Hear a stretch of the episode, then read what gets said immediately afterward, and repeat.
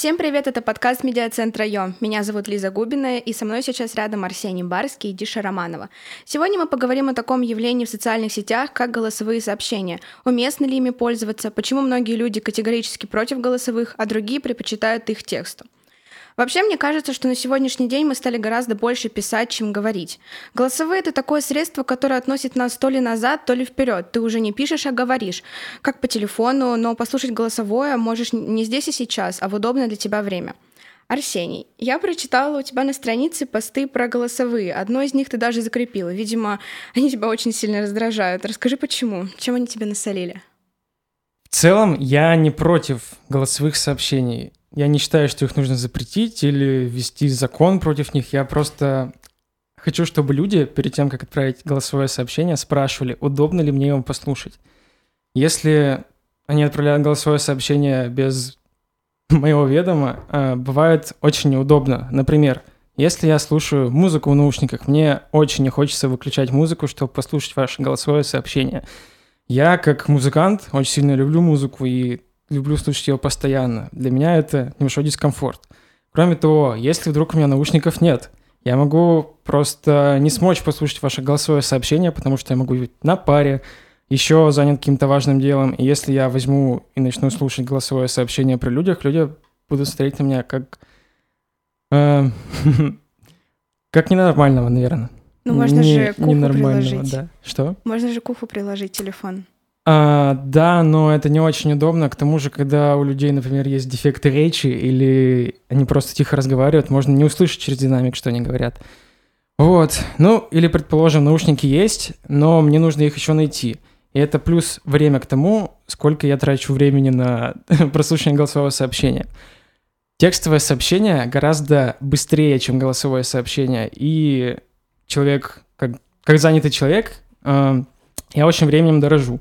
Поэтому, если я трачу время на открывание голосового сообщения, оно еще грузится, для этого нужен интернет, нужно найти наушники, это все занимает время, и очень неудобно их слушать. Ну вот я бы не стала записывать голосовые малознакомому человеку, даже если вы решаете там какие-то задачи, вопросы, но записать голосовое лучшему другу, подруге, почему бы и нет? А ты как-то разграничиваешь это? Конечно, разграничиваю. Если мне пришлет сообщение голосовое незнакомый человек, я не стану сразу гнать на него палками и так далее, но будет довольно странно, что он не заметил все эти предупредительные знаки на моей странице, в которых говорится, что, пожалуйста, не отправляйте мне голосовые сообщения. Да, и ты слушаешь это вот 10-минутное голосовое сообщение, 50% которого это и так далее. Ты думаешь, что, наверное, ты больше никогда не будешь общаться с этим человеком, но... Вот бывает, судьба вас снова сводит, и вы снова общаетесь. Я думаю, ты про меня сейчас, да, так говоришь? Нет.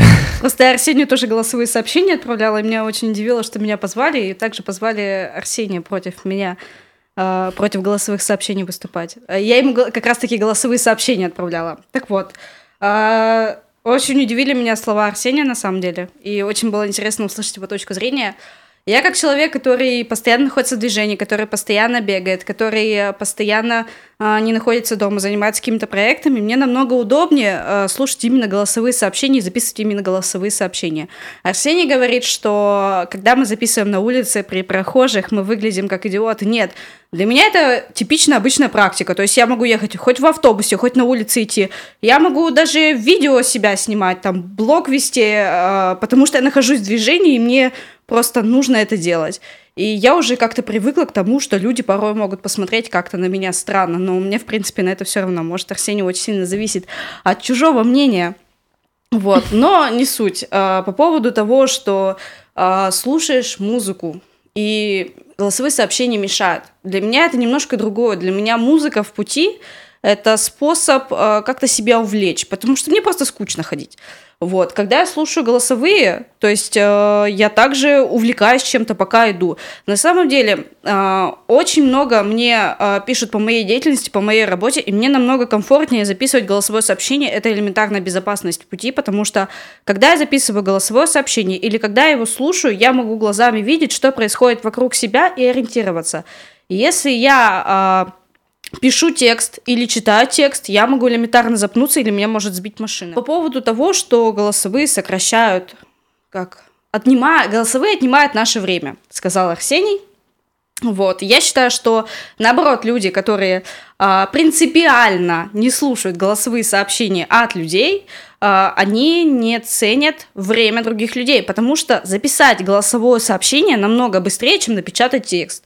Текст ты будешь печатать сколько? Ну, минут 20. Голосовое ты такое же запишешь с той же информацией за минут 3, потому что иногда бывает такое, что человеку нужно объяснить какую-то ситуацию, объяснить какие-то правила и так далее. По проектам я очень много разговариваю, поэтому мне намного удобнее и комфортнее большой объем информации записать в голосовых сообщениях. И так я экономлю свое время. Вы просто сейчас взяли на все мои вопросы разом ответили. Ладно, я внимательно изучила статью, которая у тебя закреплена, Арсений. И один из минусов голосовых в той статье — это скорость голосовых. Но ведь сейчас можно ускорить воспроизведение и послушать там скорости 1.5 или в 2 раза быстрее. Но вот все ли можно уместить в написанный текст? Ведь рассказать о чем-то проще, получится это намного полнее. То есть это как живая речь. Ты так не считаешь? Вообще... Я не знаю, как у других людей, но у меня выразить свою мысль текстом получается гораздо лучше, чем словами. Вот как, например, сейчас. Мы говорим, запинаемся, и нам сложно формулировать мысль. А когда ты пишешь, ты как-то очень быстро литературно продумываешь свою мысль, и она получается более лаконичной и короткой. Ну, это именно ты про лаконичность говоришь. А чтобы слышать какие-то эмоции человека, именно нужны голосовые сообщения. Мы сейчас говорим, я сейчас слышу, там, что ты где-то там смеешься, где-то стесняешься и так далее. Если бы ты напечатал это текстом, я бы подумала, что ты все говоришь ровно и спокойно. Иногда друг нам может написать: «У меня все хорошо», и если мы прочитаем его сообщение, мы так и подумаем, а возможно, у него все плохо, и в голосовом сообщении мы услышим вот эту вот нотку грусти и поможем ему. То есть через голосовые сообщения передаются какие-то эмоции. Да, я поддерживаю, если честно. Вот сейчас мы запинаемся, потому что волнуемся. А при нормальной живой речи обычно такого не случается. Когда ты записываешь голосовое другу, ты совершенно спокоен и выплескиваешь свои эмоции, как ты хочешь. Просто текст, он... Ну, знаки препинания, ну, это все, что в нем, в принципе, есть. Мы сейчас как будто бы Арсению в голову вбиваем, что голосовые — это хорошо. Нет, Арсению, это никому не навязываем точку зрения, это все хорошо. Ну, возможно, если друг захочет рассказать вам о своей беде или печали, он это сделает сам. Возможно, если он об этом не говорит, значит, он не хочет об этом говорить. И есть еще такая вещь, как личное пространство. Например, другие люди, когда ты записываешь про них голосовое сообщение или прослушиваешь сообщение другого, возможно, не хотят слушать то, что ты говоришь кому-то. Или, например, это что-то неприличное. Ну, мало ли. И ты, например, тоже не хочешь, чтобы другой человек услышал, что передает тебе близкий для тебя человек. Кроме того, я как физик могу просто... со своей точки зрения сказать, например, скорость звука 300 метров в секунду, скорость света, ну, по сути, скорость нашего чтения, ну, грубо говоря, 300 миллионов метров в секунду. То есть, когда ты просто слушаешь аудиосообщение, оно идет до тебя дольше, чем буквы, которые ты читаешь. Ну, это так, грубо говоря. По поводу личного пространства могу парировать.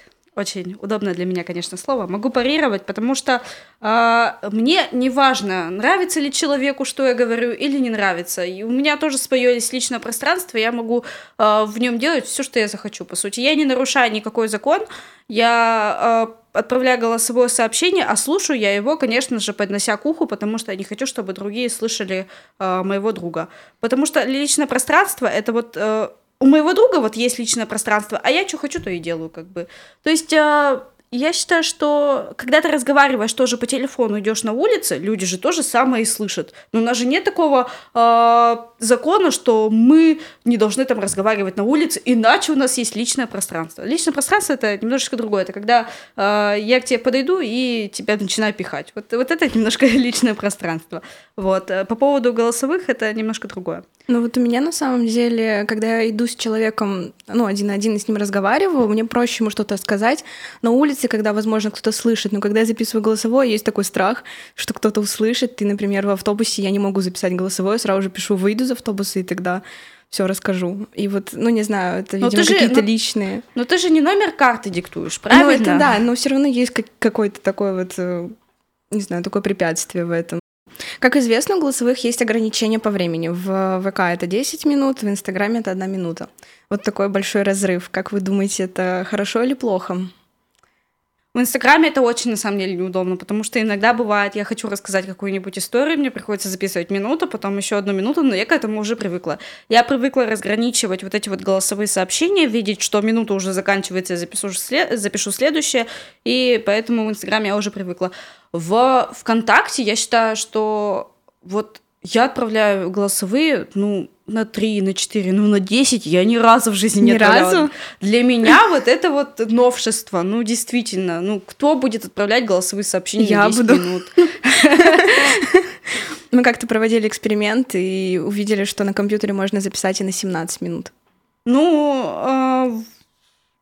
Кто, опять же, будет это слушать? Да, действительно, голосовые сообщения, они, по сути, они утомляют, это же все равно должен быть какой-то диалог, мы привыкли просто разговаривать по телефону это всегда диалог, Угу. Когда ты слушаешь голосовое сообщение, это как слушать подкаст, то есть в одну сторону, то есть ты его слушаешь, и потом уже даешь какую-то обратную информацию, поэтому я думаю, хорошо, что разграничили в Инстаграме такое, то, что 1 минуту, это напоминает о том, что не надо затягивать.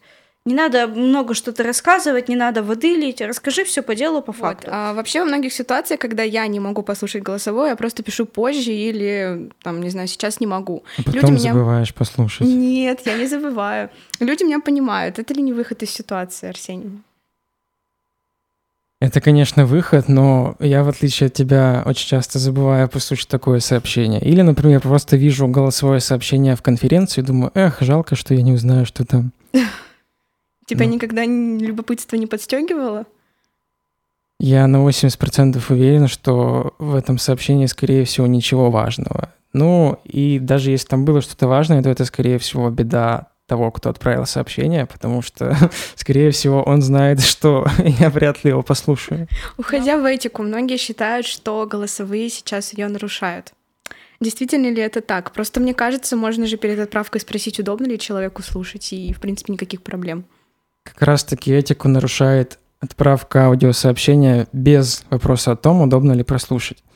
Просто сейчас такое общество, которому гораздо легче читать и писать. Мы просто выросли на этом. Сейчас даже перед тем, как позвонить, многие люди спрашивают, удобно ли звонить и так далее. В то время как в 2000-х годах просто позвонить было совершенно нормально. О чем я говорил, появилось такое, грубо говоря, интернет-личное пространство. На самом деле все мои вопросы уже кончились. Записывать голосовые или нет — это ваш выбор, ни я, ни Арсений, ни Диша не навязываем вам свою точку зрения, мы лишь обсуждаем. Диша, Арсений, спасибо, что вы сегодня ответили на мои вопросы. Мне было очень приятно с вами побеседовать. Спасибо. Я просто очень надеюсь, что после этого подкаста мне не пришлют 100 голосовых сообщений. Жди от меня, Арсений. ЧС.